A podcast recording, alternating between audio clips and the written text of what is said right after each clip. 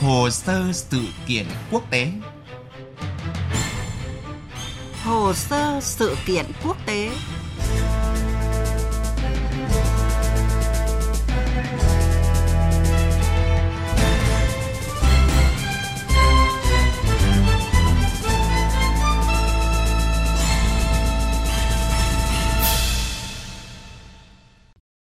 Thưa quý vị và các bạn, sau hơn một năm đàm phán, hôm 18 tháng 12, Mỹ và Phần Lan đã ký kết thỏa thuận quốc phòng với nội dung đáng chú ý là Mỹ sẽ được sử dụng 15 khu vực quân sự tại Phần Lan. Thỏa thuận với Mỹ cho thấy kết quả thực chất trong hợp tác an ninh sau khi Phần Lan trở thành thành viên của Tổ chức Hiệp ước Bắc Đại Tây Dương NATO, đồng thời cho thấy quốc gia này đang có những bước đi ngày càng quyết đoán về phía Tây, động thái chắc chắn khiến Nga lo ngại. Thỏa thuận ký kết hôm 18 tháng 12 đóng vai trò khuôn khổ cho các hoạt động hợp tác quân sự giữa Mỹ và Phần Lan trong mọi trường hợp. Theo đó, Phần Lan cung cấp cho Mỹ quyền tiếp cận 15 căn cứ ở quốc gia Bắc Âu này. Bên cạnh đó, Mỹ cũng sẽ được phép triển khai thiết bị quân sự, tiến hành huấn luyện và điều động máy bay, tàu và phương tiện chiến đấu vào lãnh thổ Phần Lan.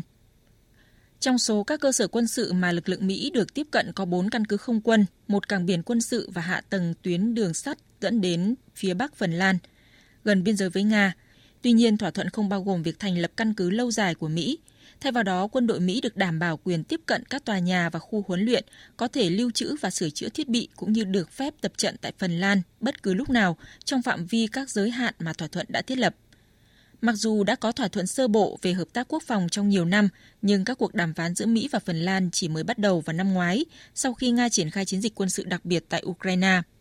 Với những ưu tiên rất lớn dành cho quân đội Mỹ, nhiều chuyên gia Phần Lan tỏ ra hoài nghi về thỏa thuận hợp tác quốc phòng giữa Mỹ và Phần Lan, cho rằng chủ quyền của Phần Lan có thể bị suy yếu. Tuy nhiên, động thái này vẫn chưa gây ra bất kỳ cuộc tranh luận công khai nào trong nước. Và theo quy trình pháp lý của Phần Lan, thì Quốc hội là cơ quan thẩm quyền cao nhất phê chuẩn thỏa thuận này để thỏa thuận chính thức có hiệu lực. Theo giới phân tích, mặc dù còn một số ý kiến lo ngại nhưng về cơ bản, phía Phần Lan coi thỏa thuận với Mỹ giống như một giải pháp góp phần đảm bảo an ninh quốc gia. Bộ trưởng Ngoại giao Phần Lan cho biết. Hợp tác quốc phòng giữa Mỹ và Phần Lan cho phép chúng tôi hành động cùng nhau trong mọi tình huống và tăng cường an ninh ở các khu vực Bắc Âu và Baltic. Với tư cách là một đồng minh của NATO, Phần Lan sẽ duy trì một nền quốc phòng đáng tin cậy để giúp NATO mạnh mẽ hơn. Tôi muốn nhấn mạnh cam kết mạnh mẽ của chúng tôi đối với liên minh và an ninh của khối. Bộ trưởng Quốc phòng Phần Lan Antti Hakanen cũng đánh giá thỏa thuận mới với Mỹ rất có ý nghĩa đối với quốc phòng và an ninh của Phần Lan, thể hiện cam kết mạnh mẽ của Mỹ trong việc đảm bảo an ninh cho Phần Lan trong bối cảnh cấu trúc an ninh khu vực đang có nhiều thay đổi. Thưa quý vị và các bạn, trước Phần Lan, Mỹ cũng đã có một số thỏa thuận hợp tác quốc phòng với một số quốc gia thuộc NATO cũng như không thuộc NATO. Trong đó, một loạt quốc gia ở khu vực Bắc Âu và Baltic đã ký kết thỏa thuận chỉ trong tháng 12 này. Trong phần tiếp theo của chương trình, chúng ta sẽ cùng điểm lại một số thỏa thuận đáng chú ý của Mỹ với các nước trong khu vực.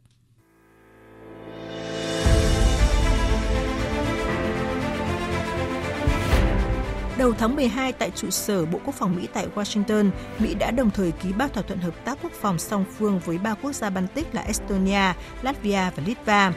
Thỏa thuận này định hướng các hoạt động hợp tác quốc phòng song phương đến năm 2028 với mục tiêu nâng cao năng lực và khả năng tương tác với lực lượng Mỹ của cả ba quốc gia.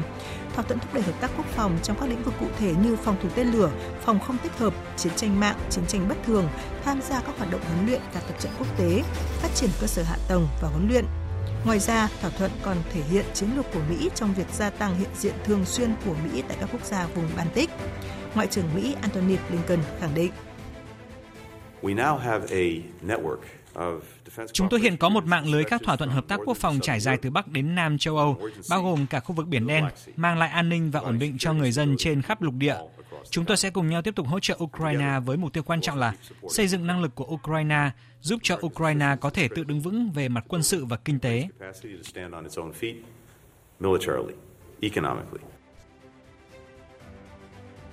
Sau khi ký kết thỏa thuận với ba quốc gia Baltic, tuần trước Mỹ tiếp tục ký thỏa thuận quốc phòng với Thụy Điển, quốc gia đang rất nỗ lực để gia nhập tổ chức hiệp ước Bắc Đại Tây Dương NATO. Theo thỏa thuận thì lực lượng Mỹ có quyền tiếp cận 17 căn cứ quân sự trong lãnh thổ Thụy Điển mà không gặp cản trở nào. Tại những khu vực này, Mỹ sẽ huấn luyện và tập trận, triển khai lực lượng và bố trí trang thiết bị phòng thủ cùng với Thụy Điển. Đáng chú ý, Thỏa thuận quốc phòng với Thụy Điển lần đầu tiên trao cho Mỹ quyền truy tố các lực lượng Mỹ có hành vi phạm tội ở Thụy Điển, dù trong lúc thực hiện nhiệm vụ hay không. Không giống như Thụy Điển, Phần Lan thuận lợi hơn nhiều trong việc xin gia nhập NATO. Việc trở thành thành viên NATO tạo điều kiện thuận lợi hơn cho quốc gia này trong đàm phán thỏa thuận quốc phòng với Mỹ. Người phát ngôn Điện Kremlin Dmitry Peskov nhấn mạnh, hợp tác quốc phòng ngày càng mật thiết giữa Mỹ và Phần Lan là mối đe dọa với Nga.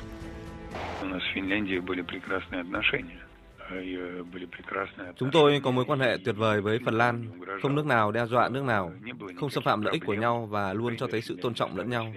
Tuy nhiên, việc Phần Lan trở thành thành viên của NATO và việc NATO đưa cơ sở hạ tầng quân sự vào Phần Lan sẽ gây ra mối đe dọa rõ ràng đối với Nga.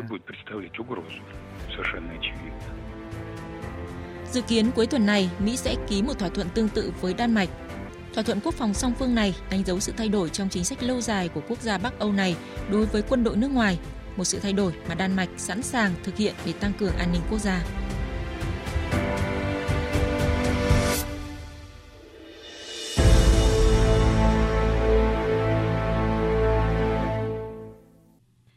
Thưa quý vị và các bạn, giống như các quốc gia Baltic và Bắc Âu khác, việc Phần Lan ký kết thỏa thuận quốc phòng với Mỹ thể hiện mối lo ngày càng tăng của quốc gia này đối với tình hình an ninh khu vực. Mối lo buộc Phần Lan phải thay đổi chính sách trung lập để duy trì trong nhiều năm.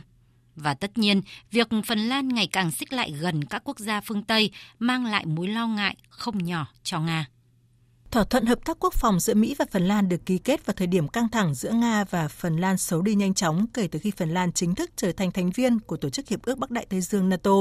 Hồi đầu tháng này, Thủ tướng Nga Mikhail Mishutin đã ký sắc lệnh chấm dứt thỏa thuận năm 2012 giữa Nga với Phần Lan, một thỏa thuận nhằm thúc đẩy hợp tác xuyên biên giới giữa hai quốc gia và sẽ hết hạn vào ngày 24 tháng 1 năm 2024 tới đây. Phía Nga thẳng thắn tuyên bố đây là bước đi nhằm đáp trả các hành động đối đầu của Phần Lan chống lại Nga, bao gồm cắt đứt các kết nối thương mại, kinh tế và liên khu vực, cũng như ban hành chính sách phân biệt đối xử đối với người Nga về thị thực. Đáp lại, chính phủ Phần Lan cũng quyết định đóng hai cửa khẩu Valima và Nirala ở biên giới phía đông với Nga từ tối ngày 15 tháng 12 năm 2023 cho đến ngày 14 tháng 1 năm 2024.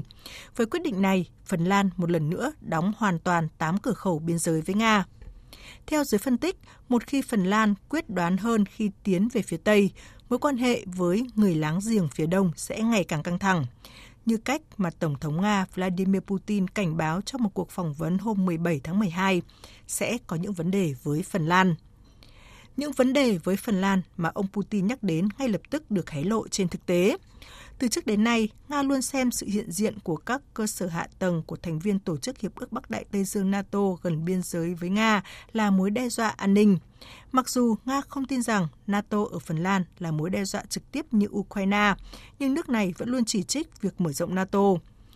Với khuôn khổ được thiết lập sau khi Phần Lan trở thành thành viên của NATO, thỏa thuận hợp tác quốc phòng Mỹ-Phần Lan đã cho lực lượng Mỹ quá nhiều quyền hạn để áp sát biên giới với Nga. Bởi thế, khi hai nước thông báo về việc ký kết thỏa thuận này, phía Nga cũng lập tức thông báo thành lập quân khu Leningrad và điều động thêm lực lượng tới khu vực này. Quân khu Leningrad từng được thành lập vào năm 1918, đặc trách nhiệm vụ bảo vệ vùng lãnh thổ phía Tây Bắc của Nga, bao gồm các khu vực tiếp giáp Phần Lan và Bắc Cực. Năm 2010, Nga thành lập quân khu phía Tây trên cơ sở sáp nhập quân khu Leningrad và quân khu Moscow. Chưa rõ việc Nga tái lập quân khu Leningrad sẽ có tác động cụ thể ra sao, nhưng giới quan sát cho rằng động thái này sẽ tăng cường quy mô quân đội Nga thường trực ở biên giới Tây Bắc, mở đường để thành lập thêm một số đơn vị phòng thủ với khí tải hiện đại. Phần Lan đến nay đã thể hiện rõ ràng sự lựa chọn của mình khi dứt khoát tiến về phía Tây và ngày càng xa rời người láng giềng phía Đông. Nhưng việc tính toán để xác lập mối quan hệ với Nga đến lúc này vẫn là một cuộc tranh luận lớn tại Phần Lan khi có ý kiến cho rằng dù Phần Lan có thể chia sẻ các giá trị về tư tưởng về phương Tây nhưng không thể xóa bỏ thực tế nước Nga luôn áp sát Phần Lan về mặt địa lý và nếu có bất cứ biến cố nào xảy ra, nước xa sẽ rất khó cứu được lửa gần.